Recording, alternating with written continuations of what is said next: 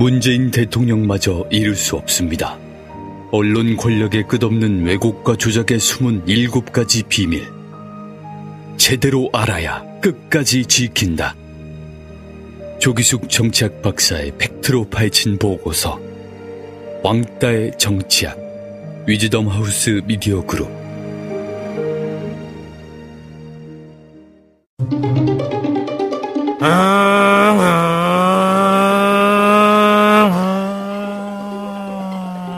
오토바이 과속 운행. 빠라바라바라밤 빠라바라바라밤 지그재그 고개 운전. 아우 답답해 에이 에이 보호장구 미착용. 이륜차 운행자가 증가하면서 교통사고도 증가하고 있습니다. 특히 이륜차 사고는 충격을 흡수할 차체가 없고 곧바로 전복 사고로 이어져 사망률도 매우 높습니다. 규정속도 준수, 인도 주행 금지. 그리고 이륜차 운전자의 안전띠, 보호장구도 꼭 착용하세요. 이 캠페인은 TBS와 안전보건공단, 서울지방경찰청이 함께합니다.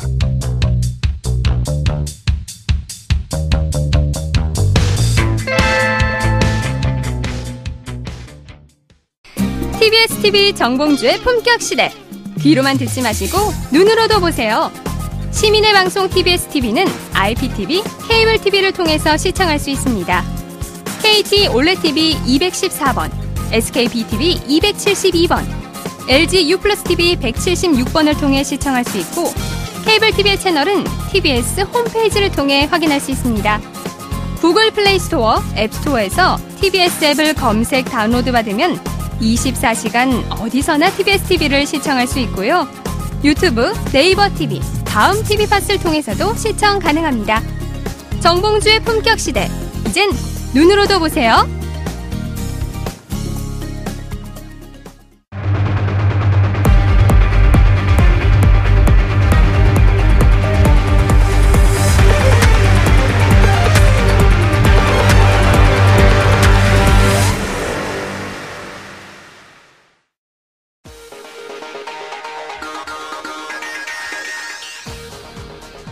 여러분의 오후를 확 뒤집겠습니다. 한 발 더 깊이 들어가는 시사 프로그램. 정봉주의 품격시대 정봉주입니다. 지난 대선 직전 국민의당이 폭로했던 문준영 씨 특혜 채용 의혹 녹취록은 완전히 조작된 것이었습니다. 하지만 허위 조작 사실로 여론을 호도했던 국민의당은 안철수 광편의 공작으로, 공작으로 꼬리를 자르더니 특검 카드까지 꺼내들며 물타기 시도를 하고 있습니다. 국정원 대선 개입 의혹 사건, 총풍, 세풍을 넘어 가짜 녹취록 역대급 대선 공작 반열에 오른 국민의당께 한 말씀 드리죠. 그만하시죠. 6월 27일 화요일 정봉주 품격 시대 시작하겠습니다. 국민의당이 지난 대선을 앞두고 문재인 대통령의 아들 문준용 씨의 특혜 입사 의혹 증거로 제시했던 녹취록은 조작된 것이라고 실토했습니다. 당시 국민의당은 준용 씨와 함께 미국 파슨스 디자인 스쿨 대학원을 다녔던 동료의 증언을 확보했다며 녹음 파일과 카카오톡 메시지 캡처 화면을 공개하며 파상 공세를 이어갔고 무려 29번의 논평 및 브리핑을 발표하는 등 집중적이고 전방위적으로 문재인 후보를 공격했었습니다. 국민의당은 문제 자료에 대해 평당원인 이유미 씨가 친척과 연기를 하는 방식으로 조작한 것이라며 윗선 개입 여부에 대해선 말을 아꼈지만 이 씨는 검찰에 체포되기 전 당원들과 기자들에게 보낸 문자에서 당이 기획해서 지시해놓고 꼬리 자르게 하려고 한다. 당이 당원을 케어하지 않는다는 것을 알게 됐다라며 억울함을 호소했습니다. 대선 판도를 흔들 중대한 사안을 평당원인 이 씨 혼자 주도하고 당 지도부 승인 없이 대회 공표했는지 숱한 의문과 의혹을 남기고 있는 가운데 자료를 조작한 이 씨는 안철수 전 후보의 카이스트 기술경영대학원 제자로 2012년 대선 때부터 진심 캠프에서 안전 후보를 도왔던 인물로 안철수 전 후보가 녹취록 조작 사실을 몰랐는지도 의문입니다. 국민의당이 이를 공식 사과했지만 대선 공작으로 볼 수 있는 사안이어서 파장이 예상됩니다. 상황에 따라선 수사 확대 가능성도 배제할 수 없는 상황. 과연 국민의당 대선 캠프 차원에서 이번 사건에 조직적으로 개입했는지, 이 씨의 조작 사실을 알고 있었던 인물이 있었는지 검찰 수사 결과에 귀추가 주목됩니다. 6월 27일 화요일 정봉주 품격시대 첫 번째 이슈 들어가겠습니다. 대선 투표일 나흘 전, 전인 5월 5일 국민의당에서 문재인 대통령의 아들 문준영 씨의 학교 동료란 사람의 음성 파일을 공개해 파장이 일었습니다. 그런데 알고 보니 이게 다 조작이라고 합니다. 선거 공작으로 비할 만한 이번 사건. 대체 누가 무슨 의도로 이런 일을 저지른 건지 지금부터 자세히 살펴보도록 하겠습니다. 고재열 시사인 기자 자리하셨습니다. 네, 안녕하십니까. 예. 대선이 끝나면 시사 이슈가 좀 죽을 줄 알았더니 자고 나면 한 건씩 터져요. 저는 이 사건을 애언을 해뒀습니다. 그랬어요? 5월 7일 날 정도에 이 사건이 나중에 대선이 끝나고 국민의당을 흔들 것이다. 라고 제가 페북에 적어놨는데, 어. 애언이 예, 맞았습니다. 그런 거 페북 미래였고 캡처했고 여기 CD 하나 드릴 걸. 그랬나요? 예. 왜냐하면 그게 얼마나 중요한 예측이에요. 그때 네. 조작된 걸 알고 있었어요? 어, 그 당시도 이제 그 국민- 바로 반박이 주- 조작이라고 얘기했었잖아요. 아, 저는 처음에 제기할 때부터 예. 아, 이런 내용을 김인원 부단장 명의로 발표를 했었거든요. 예. 어, 그런데 이것은 이 정도 내용을 발표하면서 이용주 단장이 발표 못한다는 것은 자신 없는 내용이다. 아하. 했었죠. 아우, 촉이 대단하시네. 자, 김광삼 변호사님 자리하셨습니다. 네, 안녕하세요. 예. 어마어마한 사건이 터진 것 같죠? 그러니까요, 뭐, 그, 이렇게 대선이 끝나고 나서 예. 이렇게 큰 사건이 터질 거는 상상을 또 못했죠. 그리고 최근에 또 BBK 음. 예. 음. 관련해서 김경주 씨가 입구했잖아요. 근데 그건 좀 오래돼서 이제 오히려 이 사건이 워낙 크다 보니까 그게 또 묻히지 않나 이제 음. 예. 그런 생각이 들 정도로 아주 어마어마한 사건이 터졌어요. BBK 사건은 묻혔으면 좋겠어요. 자꾸만 저, 저를 끌고 나와갖고. 저는 조용히 살고 싶은 사람인데. 자, 이경수 교수님 자리하셨습니다. 네, 안녕하십니까? 예. 근데 이런 사건이 어찌됐든지 무조건 밝혀져야 되는 거 아니에요? 그렇죠. 그냥 덮일 수는 없는 거 아니에요? 맞습니다. 예, 그래야지 시사평론가들도 먹고 살고. 두 가지인데요. 하나는 아니, 지금은 지금- 얘기하지 마세요. 이따 얘기하세요. 지금 소개하는 시간입니다. 아, 네, 알겠습니다. 불량 욕심 있으신 것 같아요, 요즘. 아니에요. 자, 시청자 여러분들께서도 샵5400으로 다양한 의견 보내주시기 바라겠습니다. 페이스북 라이브로도 시청하실 수 있습니다. 샵5400입니다. 자, 이게, 어휴, 이걸 전체 스토리를 보면 네. 음모, 조작, 이런 무슨 영화의 한 편, 두 시간 분량에 한 2, 30분 분량을 집중적으로 보는 듯한 느낌이에요. 네. 그런데 사실 5월 5일 예. 이 의혹이 제기될 때 어, 분위기가 아니면 말고 분위기였습니다. 그러니까 국민의당이 총력을 다해서 어, 선대위 뭐 상임 총괄위원장이나 이런 사람들 그리고 후보까지 예, 이 문제를 왜냐하면 이 정도가 확신이 있었다면 예. 이 정도에 대해서 확신이 있었다면 후보를 비롯해서 선대위원장 그리고 아, 이용주 단장까지 이 사태를 아, 총체적으로 일으켰어야 되는데 예. 당시 이제 김인원 부단장이 발표하고 잽을 날리는 정도로 가고 이용주 단장이나 살짝 말을 얻는 정도였거든요. 예. 그런데 이제 일단 경과를 보면은 아, 5월 5일에 이 내용을 발표를 하게 되거든요. 아, 문준용 씨의 미국 파슨스 스쿨 동료가 아, 음성 녹음 파일을 통해서 이 당시 어, 문준용 씨의 그 불, 예, 특혜 취업을 예. 문재인 후보가 아, 이 지시를 해서 음. 발생한 일이다. 아, 그런 이제 내용이었고 그 전에 아, 이 이준서 씨에게 이유미 씨가 이 내용을 보고를 해서 아, 그 내용을 이제 5월 5일 발표한 걸로 되고 그다음 이제 최근에 이 내용에 대해서 다시 복귀가 된 거는 6월 24일 날 아, 이유미 씨가 이 조작이었다라고 이용주 의원에게 당시 공명선거 실천위원 단, 단장이었던 이용주 의원에게 에, 다시 보고를 하고 25일 날 이용주 의원이 당 아, 비대위에 예. 이에 대해서 보고를 하고 그래서 26일 어, 박주선 비상대책위원장이 이 내용에 대해서 이제 대국민 사과를 하는 사과를 이런 했고. 과정을 어, 거쳐서 지금 나온 내용이죠. 네. 자, 김 변호사님. 이게 이제 아까 방금 전에 고재열 시상 기자는 이렇게 중요한 건이라고 한다면 정말 당에서 총력을 다해서 후보 그 이 공명 단장이나 이제 이용주 단장이나 이런 사람들이 발표하지 왜 부단장이 발표할까?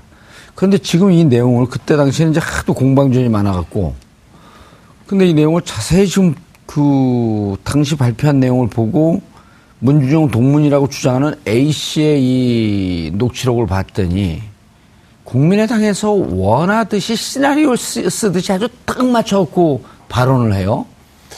어, 그때 당시만 저도 내용을 그때 그 당시 몇 번 들었는데요. 예. 뭐 뉴스 통해서 듣고 아니면 이제 패널로 나가서 방송하면서 들었는데 저는 왜 저만 못 들었지? 어, 근데 내용 자체가 그렇게 뭐 저게 정말 그럴까 이게 정말 문준영 씨의 동기일까 이제 그런 약간 의구심을 좀 가졌어요. 그때도 들었어요? 네, 저도 예. 좀 그런 생각을 가졌고요.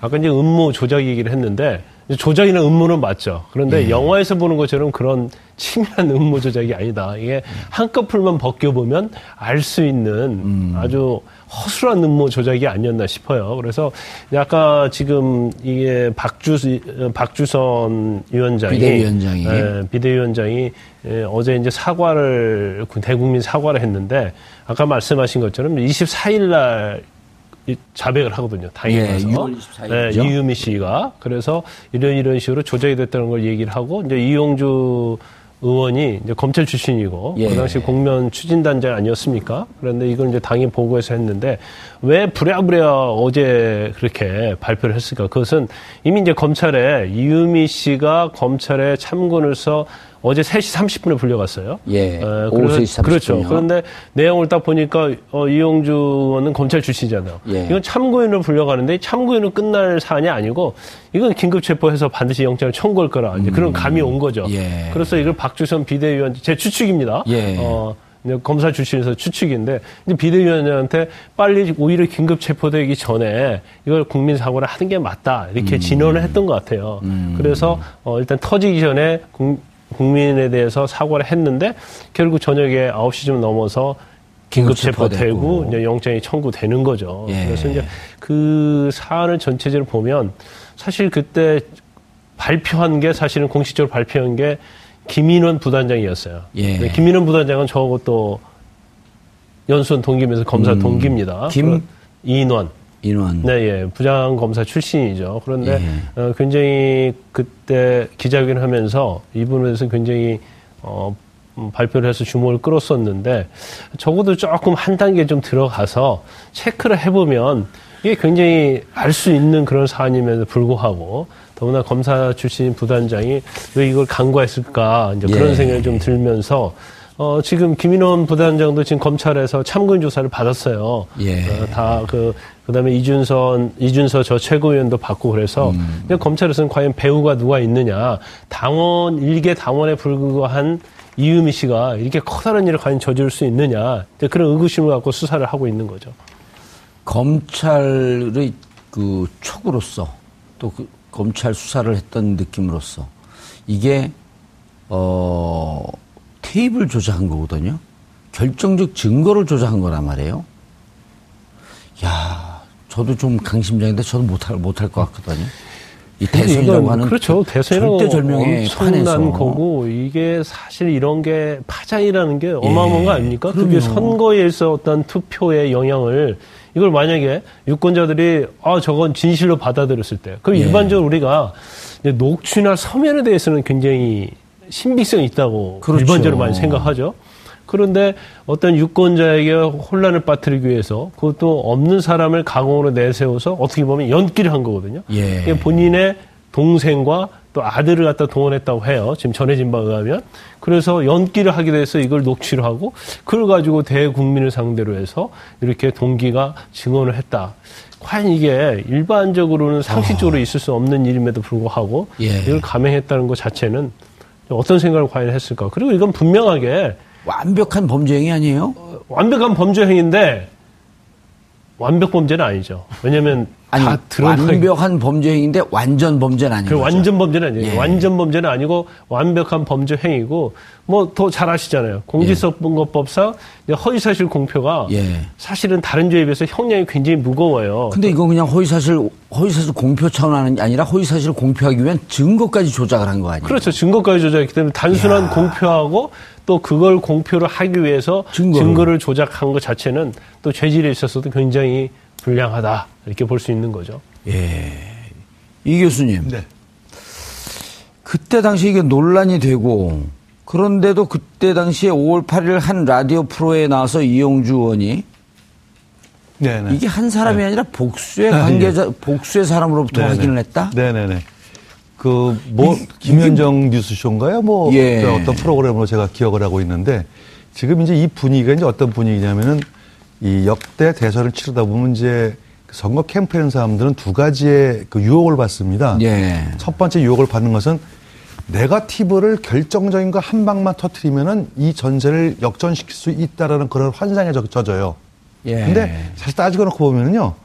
역대 대선에서 네가티브가 많이 있었고 마치 결정적인 한 방 다시 말해서 뭐 김대엽의 뭐 병풍 뭐 이런 것들이 한 방이기 때문에 뭐, 저- 뭐 결과 달라졌다 하지만 사실상 선거 전문가들은요 그거 전혀 관계 없다고 얘기하는 사람들이 많거든요. 나중에 시간이 나면은 말씀드릴 것 같고 두 번째는 요 당시에 국민의당의 분위기가 뭐였었냐면은 아 선거가 이제 저기 시작되면서 그 황교안 총리가 이제 뭐 본인이 이제 출- 불출마를 선언했거든요. 예. 그 다음에 바로 바로 한 일주일 사이에 그 조사한 여론조사를 보면은 안철수 후보가 문재인 급상승. 후보하고 예, 예. 거의 오차 범위 심지어 어떤 조사에서는 안철수 후보가 오차 범위 내에서 문재인 후보를 앞섰다라는 그런 조사도 발표를 했어요. 예. 근데 그 이후에 선거가 쭉 진행되면서 이 두 차례 몇 차례 걸쳐 이제 TV 토론하면서 안철수 후보가 이제 지지 떨어지기 시작했거든요. 예. 그러니까 국민의당 입장에서 볼 때는 한 번 올라왔기 때문에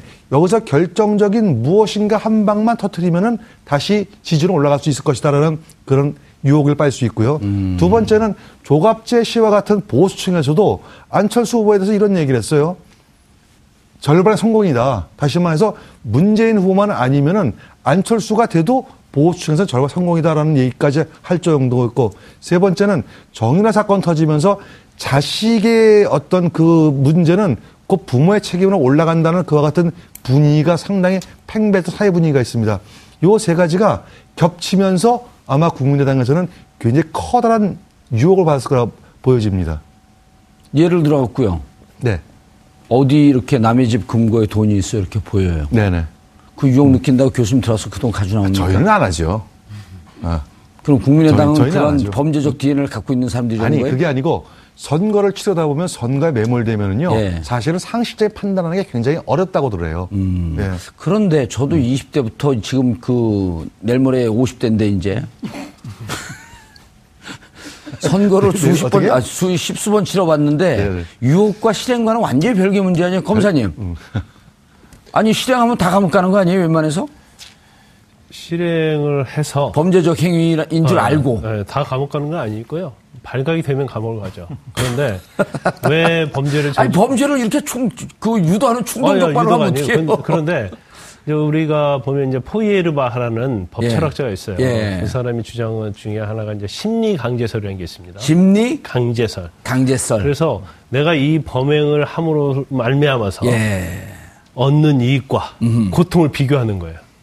그래서 이 범죄를 해서 내가 얻는 이익이 더 많으면 예. 범죄를 하는 것이고 내가 이걸 해서 너무나 많은 고통이 더 온다 이익보다는 그런 범죄를 저지르지 않는 거죠. 예. 그런데 일반적인 이제 범죄의 특성은 이건 걸리지 않을 것이다라는 것이 전제로 되는 거예요. 음. 예. 그렇기 때문에 범행을 하는 거고 두 번째는 걸리더라도 누가 막아줄 것이다. 아. 어, 나는 백그라운드가 튼튼하기 때문에 처벌의 정도가 굉장히 작을 것이다. 음. 그런 생각을 할 수 있는 거죠.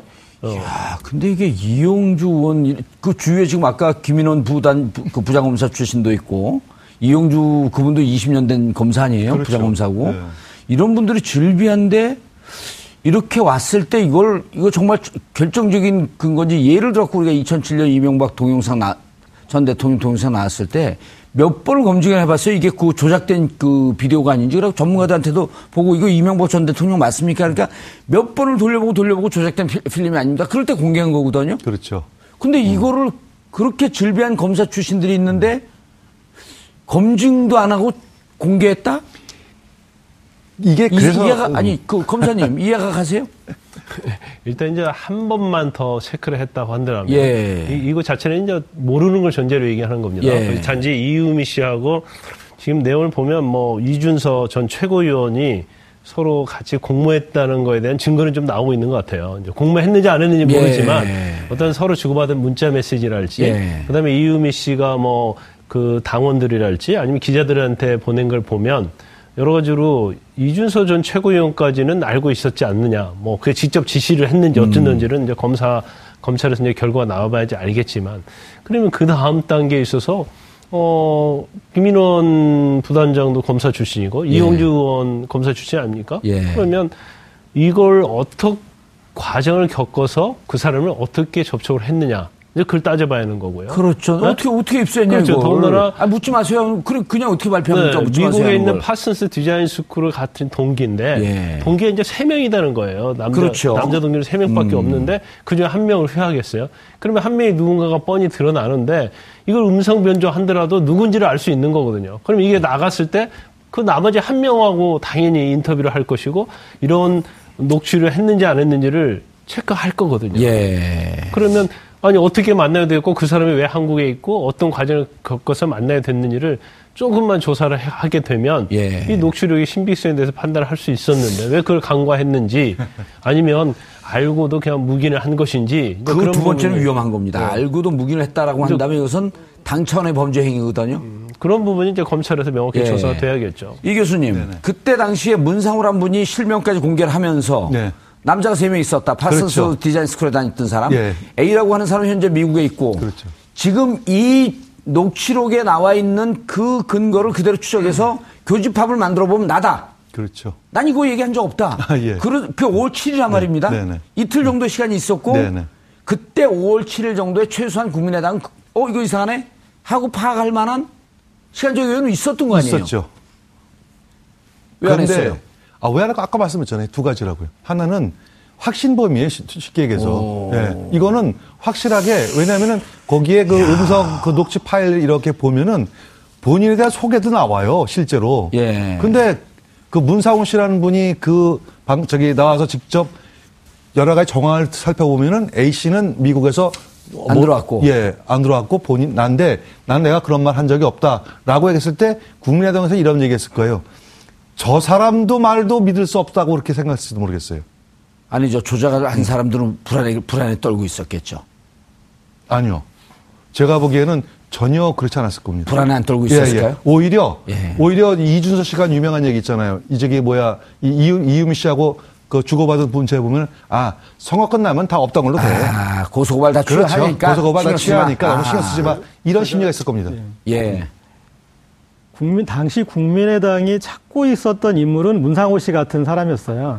예, 그래서 그렇죠. 문준용 씨 예. 주변 인물로 해서 그런 정황에 대해서 증언해줄 사람을 찾았는데 못 찾은 거죠. 못 찾으니까 가상의 인물을 AI 인공지능을 만든 거죠. 거짓말 그렇죠. 인공지능. 예. 그리고 지금 계속 이유미 씨는 윗선의 지시라는 부분을 강조하고 예. 있, 으니까 이제 수사에서 더 나올 부분이 있는 건데 제가 봤을 때 자- 당이 나를 보호하지 않았다라는 고 얘기한 부분이 이런 것 같습니다. 지금 아, 뭐 인사청문회나 또 예산안이나 이런 걸 놓고 국민의당이 이제 탱탱한 가운데 아, 선거 뒤에 서로 소취하 를 할 수 있다. 그 부분을 이제 이준서 씨도 아, 얘기했던 부분이고 예. 그래서 본인이 기대했던 부분은 아, 이런 부분에서 어떻게 퉁칠 수 있을까? 아, 그래서 어, 국민의당이 지금 이 더불어민주당에서 혹은 대통령이 이제 요구한 내용들을 받아주면서 이런 부분들을 취하해내고 예. 그래서 이게 좀 묻혔으면 좋겠다라는 이제 어떤 그런 그 바람이 있었던 건데 그것이 이제 깨진 거죠. 음, 그리고요, 고지열 기자님. 그런데 그때 당시 5월 8일 아까 얘기했던 CBS 라디오 프로그램에 나와서 복수의 사람들로부터 확인했다 이용주 단장의 그 얘기. 부분에 대해서는 이용주 의원이 반드시 해명을 해야 되는 내용이고요. 그리고 당시에 이걸 발표를 했던 김인원 부단장은 본인 명의로 발표를 했기 때문에 그것에 대해서 왜 본인은 확신을 했는지 얘기를 해야 되고 아, 김성호 수석 부단장 그리고 이용 단장이었던 이용주 의원 그리고 예. 선거 캠프에 있는 아, 이 담, 그 위원장들도 사실은 이 부분에 대해서 입장을 밝혀야 돼요. 그리고 아, 저걸 한번 읽어주시죠. 저렇게 얘기를 했다는 거 아니에요? 네. 당연하다. 이용주 의원이 당연하다. 한 명에게 받은 게 아니고 복수의 사람으로부터 확인한 내용이다. 아, 복수의 사람은 이유미 씨하고 이준서 씨네요. 그리고 그 내용이 상당히 어, 쇼킹한 거죠. 좀 예. 제 표현이 좀 그렇지만 어떤 거냐면 문준용 씨가 아버지 문재인 후보가 고용정보원에 원서를 지원해라 이런 말 했다는 얘기를 아, 여러 차례 확인했다는 확인된. 사실. 예. 야. 그래서 이것은 정말 문재인 후보 자체를 겨냥한 예, 파렴치한 어. 행위를 문재인 후보가 했다라고 얘기한 내용이기 때문에 아, 이용주 의원은 그 당시에 근거가 근거로. 무엇이었는지 예, 밝혀야 자, 되는 거죠. 김 변호사님. 뭐 할 얘기 없어요? 왜 그 카톡을 하고 그러세요? 카톡하지 않았어요. 아, 그거 차례 확인한 아, 건가요? 그럼요. 예. 죄송합니다. 모함을 해서. 제가 사과하고 하야하겠습니다. 그런데 자 이영주 의원의 이 얘기는 그냥 과장이고 내 말의 신뢰성을 좀 그 부과하기 위해서 한 말을 말일 수도 있겠지만 이렇게 확신을 갖고 두 복수의 사람들로부터 확인했다? 이거는 이, 렇게 우리가 아주 많이 양해하면 이렇게 될 수 있을 것 같아요. 이유미 씨한테 이거 확인했습니까? 그러니까 아 제가 두세 사람한테 직접 확인한 겁니다. 걱정 안 하셔도 됩니다. 그렇다고 하더라도 그 평당원이거든 부, 그 청년위원회 부위원장인데 뭐 부위원장은 다녀서 수십 명 수백 명이니까요. 그 말을 이용주 의원이 믿었다?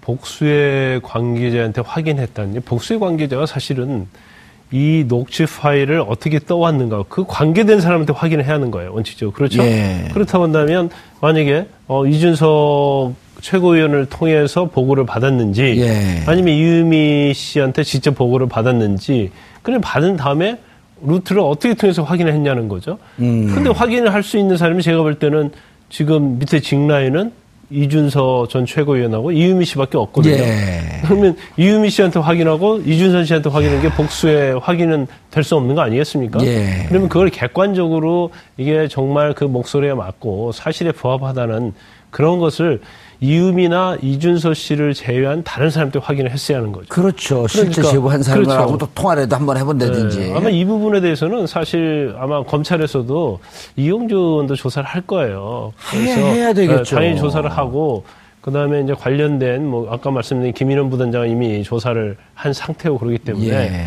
요그 절차에서 어떻게 되느냐. 근데 뭐 잘 아시겠지만 허위사실 공표에 관한 죄는 그게 고의범이 아닙니까? 고의범. 그렇죠. 네, 고의성이 있어야 하는 거예요. 그러면 밑에서 집행한 사람은 고의성이 명백히 인정될 가능성이 크거든요. 음. 어, 적어도 뭐 이준서 최고위원도 어, 서로 모의를 했다고 한다면 상의했다고 한다면 고의의 가능성이 크기 때문에 둘까지는 뭐 일단 검찰의 수사 대상 그리고 어떤 처벌의 대상에 어떤 테두리 안에 들어온 것 같은데 근데 그 이외에 어떤 특히 뭐 안철수 후보랄지. 아니면 이제 윗선들 음. 또 공명선거 추진단장이랄지 뭐 그런 부분은 관계가 있는가 이제 그 부분이 더 검찰에서 주시를 하겠죠. 예, 이 교수님.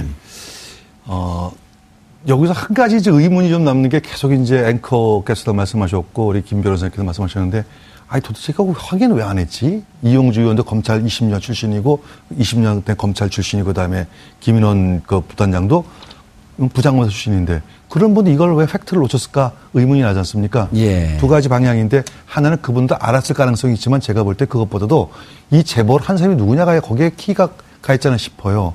예를 들어 가지고 이유미 씨가 누구예요? 바로 안철수 후보의 제자예요. 예. 그리고 이전 아주, 그 안철 절, 아주 절친 관계죠. 그렇죠. 옛날에 그 저기 어, 안철수 후보가 처음에 정치권 나왔을 때부터 그 진신 캠프라는 캠프 만들었을 때 거기에 핵심 핵심으로 있었고 예. 그 다음에 또 안철수 후보의 공천을 공천을 통해 가지고 여수에서 총선에 나왔던 분이에요. 예. 그럼 그런 분이 제보를 한 거고 또 이준서 최고위원이 누굽니까? 바로 안철수 후보가 청년 영입 1호고 최고위원이고 비대위원 출신이에요. 그러면 예를 들어 가지고 자꾸 우리가 이- 이유미 씨를 평당원 평당원 해가지고 약간 이렇게 낮게 보는데 평당원이 아니라 거의 당협위원장급이고 안철수 소위 말하는 대통령 후보고 어떻게 보면 국, 측근 예. 그 국민당 오너라고 할 수 있는 안철수 후보의 핵심이에요. 그러면은 국회의원이라고 해서 안철수 후보 대통령 후보가 높습니까? 아니잖아요. 오히려 측근보다 훨씬 더 낫다고 보죠. 다시 말해서 이거는 어떻게 보면 그분들이 안철수 후보의 최측근 두 사람이서 증언을 했다? 아, 그럼 이건 뭐 팩트 검증할 필요도 없는 거지. 이거 확실한 거지. 혹시 이게 아닐까 싶습니다. 아하. 그 지금 뭐 국민의당 주변에서 나오는 얘기 중에 하나가 뭐 예. 어, 이건 너무 좀 약간 둘이 안철수 후보 이제 비선 역할을 한 게 아니냐. 아, 그래서 너무 이제 안철수 후보 친하다 보니까 그래서 뭐 그 국민당 관계된 사람한테 문자가 왔는데 이거 뭐 비선의 참사다. 이제 그런 문자가 왔어요. 아, 그러- 우리 김 변호사님한테. 예, 예, 예, 예. 오. 그래서 제가 오늘 아침에 이제 방송 나가서 이거 이 얘기를 많이 하고 왔는데 음. 그래서 이제 그렇게 의존을 하다 보니까 예. 결국 그 사람들이 실제로는 어 당내에서 말은 뭐 평당원이고 음. 어 최고위원을 했지만 어떻게 보면 실세를 할 수 있기 때문에 그걸 또 제지를 못한 것인지 아니면 뭐 알고도 같이 한 것인지 아. 그 부분은 뭐 사실 조금 이해가 가네요. 그. 김인원 부단장이나 이용주 단장보다도 어찌 보면 안철수 후보와 더 지근거리에 있는 그러니까 안철수의 문거리 2인방쯤 되는 이쯤 된다고 한다면은 김인원 부단장이나 이용주 단장이 검증의 선을 넘어간 거거든요. 검증하려고 하는데 무슨 얘기입니까? 이거 후보하고 다 얘기가 된 겁니다. 확인한 겁니다. 발표하세요. 이렇게 되면 꼼짝없이 또 발표를 하는 거란 말이에요. 네, 거기서 이제 고려할 게 두 가지인 것 같은데 예. 하나는 이 이유미 씨가 2012년하고 2016년 두 번 다 총선 공천 신청을 했는데 그 지역구가 이용주 의원 지역구예요. 여수갑. 아하. 그래서 이제 약간 좀 미묘한 게 좀 갈리는 부분이 있죠. 그러니까 예. 그 여수갑은 또 아, 안철수 아, 후보의 부인의 고향이기도 하고요. 그렇죠. 예, 그래서 이제 조금 약간 미묘한 부분이 있고 또 하나 이 김인원 부단장에 주목을 해야 되는데 이분은 이미 당시에 엘로 카드를 받았던 분이에요. 그리고 사실은 어떻게 보면은 레드 카드를 받았다고도 봐야 되는데 예. 이분이 이, 아, 이 고용정보원에서 권양숙 여사의 아, 이 친척이 먼 친척이 이 특혜 취업을 했었다. 그 내용을 발표했다가 그게 알고 보니까 친척이 아니었다. 이미 밝혀졌잖아요. 그 거기에 당사자 책임자거든요. 그런데 이분이 그때 당시에 어떤 식으로 그걸 변명을 하냐면 아 그것은 이 권재철 위원장이 제대로 우리한테 답을 해주지 않았기 때문에 우리가 헷갈린 것이다. 이 권재철 위원장이 문제다 이런 식으로 떠넘기기를 했어요. 이미 옐로 카드를 어떻게 보면 레드 카드를 받은 분인데 이분이 다시 이 역할을 했다는 거에 대해서 또 문제를 제기할 부분이 있는 것 같습니다. 알겠습니다. 그런데 이유미 씨가 어, 당원들에게 보낸 메시지하고 기자에게 보낸 메시지 이 내용이 의미심장해요. 당이 케어해 주지 않는다. 당원을 케어하지 않는다. 아, 하고 싶은 얘기는 많지만 나중에 할게요. 구속될까 봐 두렵다. 이건 다 두려워해야죠, 당연히. 그리고 구- 기자에게 보낸 편지. 어쩌다가 거기에 연루되어 있네요. 어쩌다? 거기에 연루되어 있네요. 그럼 자기가 주범이 아니라고 하는 거, 실, 설사 주범이면 유체이탈 화법이고, 아니면 이 말을 그대로 있는 그대로 받아 이해를 한다고 한다면, 누군가의 지시에 의해서 움직인 나는 손발에 불과했었다? 이렇게 들리지 않나요? 근데 좀 약간 의문스러운 면이 예. 의문스러운 면이 이유미 씨가 예. 여자잖아요. 여자고 혼자 내가 이런 걸 한번 해보겠다. 예. 어? 그럴 테니까 어떻게 했느냐 이렇게 먼저 상의할 가능성이 있을까요? 그럼 저한테 물어보세요. 내가 볼 때는 그런. 가능성이 많지 않다고 봐요. 저도 많지- 동의해요. 아, 예. 많지 않고 단지 누군가가 음. 아 이거 계속 의혹 밝히고 밝혀져야 하는데 어 사실 뭐 지난 대선 동안에 계속 그 문재인 대통령과 관련된 문재인 후보와 관련된 것 중에서 다른 것들은 의혹들이 별로 없었어요. 뭐 의자내 그런 것들은 뭐 아주 예. 격가지적인 거 아닙니까? 음. 그렇지만 이제 아들에 대한 고용정보 채용 의혹이 가장 주된 거였단 말이에요. 그래 매일 뭘뭐 글씨를 한번 대조를 해보자 막 그런 식으로 계속 음. 나왔는데 이제 그런 것들이 전혀 이제 신빙성이 없고 그러니까 이제 먹히지 않았단 예. 말이에요. 그렇다면 지금 문재인 그 당시에 문재인 지금 선거가 월 5일 날 지금 이걸 발표를 했기 때문에 이제 한 4일밖에 남지 않았잖아요. 예. 그러면 가장 문재인 후보를 넘어뜨릴 수 있는 카드는 이제 이 아들에 관한 거라고 생각을 했을 가능성이 큰데 지금 명백히 이 부분을 갖다가 어, 외부에 국민들 유권자한테 알릴 수 있는 그러한 뭐 결정적인 한 방이 있어야 하는데 그게 없다고 생각하니까 그걸 평당원이고 물론 이유미 씨가 굉장히 지근거려서 많이 예. 안철수 후보 신했어요. 특히 우리가 잘 알잖아요. 청춘 콘서트라고.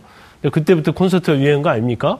그래서 청춘 콘서트도 서포터즈로 활동하고 그래서 굉장히 친하긴 하지만 과연 여자인 혼자가 이걸 제시를 했을까? 그러면 적어도 당내에서 영향력이 있는 누가 제시를 했을 가능성이 크고 거기에 맞춰서 신부르꾼 역할을 하는 것이 아닌가. 그래서 본인 생각할 때는 아마 그 이준서 최고위원하고도 그런 얘기, 했- 그 문자를 주고 받았잖아요. 자기가 직접 이런 걸 뭐 만들어 놓는데 이거 문제가 되지 않을까요라는 협의를 하는 거죠.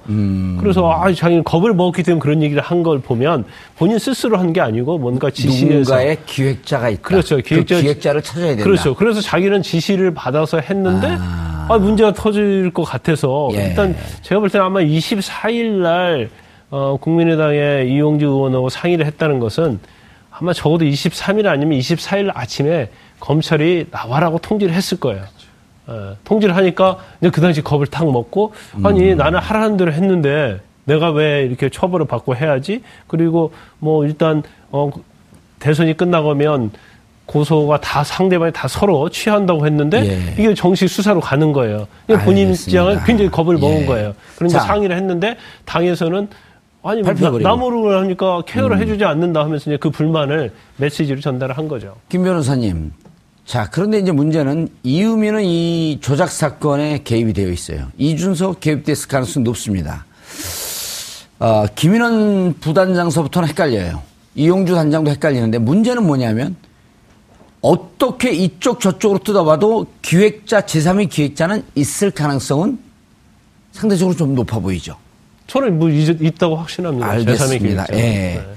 자, 그런데 국민의당의 대응이 어, 온갖 그 수법을 다 써요. 안철수 광편의 공작이라고 하면서 꼬리 자르기 식으로 그 가고 국기문란 사범으로 법정 최고형으로 다스리라. 이건 유체이탈 화법이고.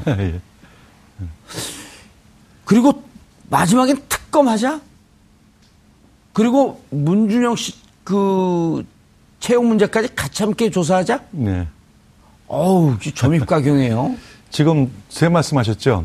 광팬의 그 저기 어떤 행위라고 한건 예. 이상돈 의원이 한 얘기고요. 광편의 과도한 행위다 이렇게 보는 거죠. 예, 예. 그 대신 이제 이상돈은 그, 그 얘기는 거기다 하나 덧붙였어요. 뭐라고 그래도 해- 안철수가 책임져야 한다. 책임져야 된다. 아. 뭐 그런 뭐 얘기를 이제 예. 했는데 확실하게 책임지시오라기보다도 책임이 뭐 있- 있지 않겠냐라는 정도로 이렇게 말씀하신 것 같고 두 번째 이제 그 말씀한 것은 김동철 아마 그 저기 원내대표가 김동철 원내대표죠. 예. 예, 마지막에 이제 특검 가자는 것은 이제 박지원 예. 대표께서 이제 전 대표께서 말씀하신 거죠. 근데 제가 볼 때는 과연 지금 그게 만, 그, 그렇게 대응하는 게 과연 국민의당 입장에서 과연 국민의 어떤 지지라든, 아, 뭐 지지라기보다도 이해를 받을 수 있을 거라고 보는지 전 조금 의문이 가거든요.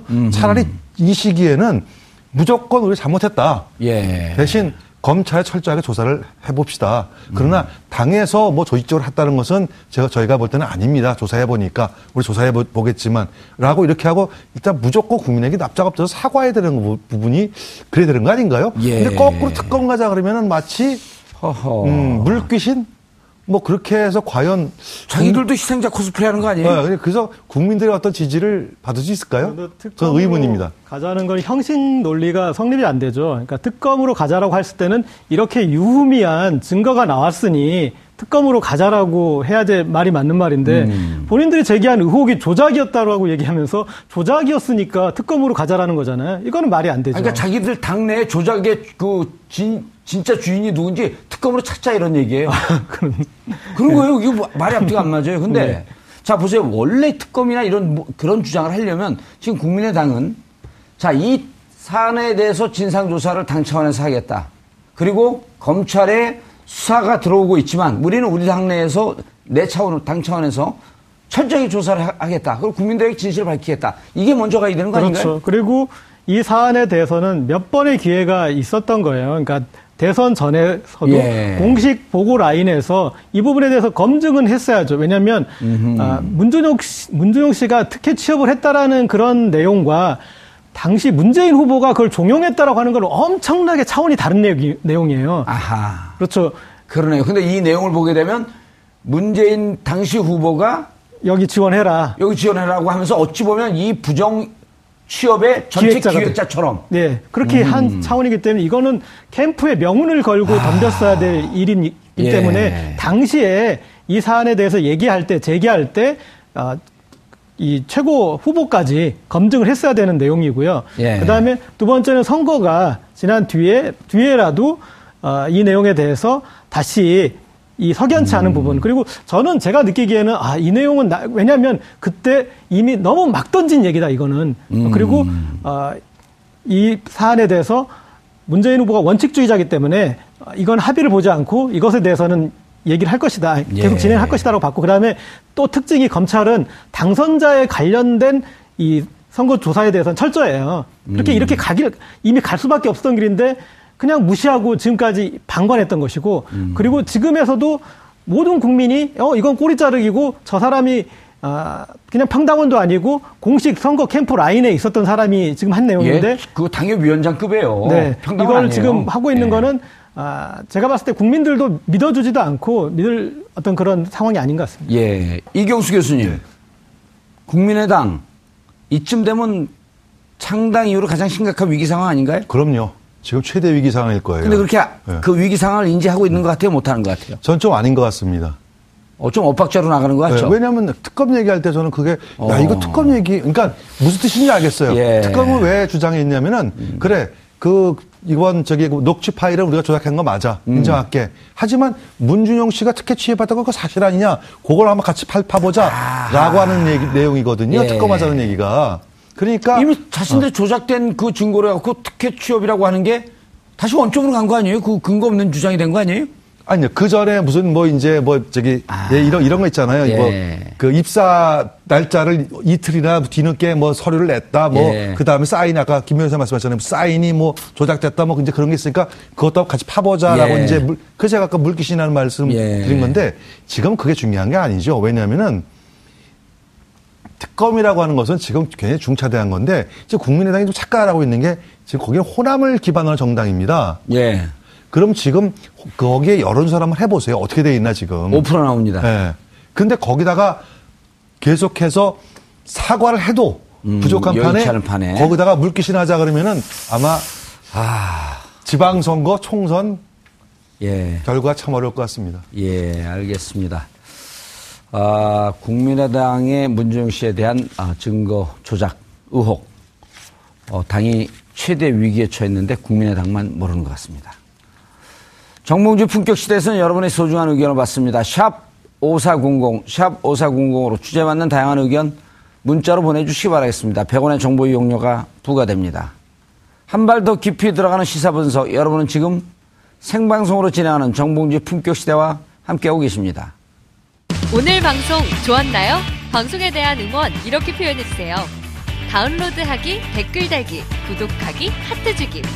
더 좋은 방송을 위해 응원해주세요. 그리고 2부도 함께 해주세요.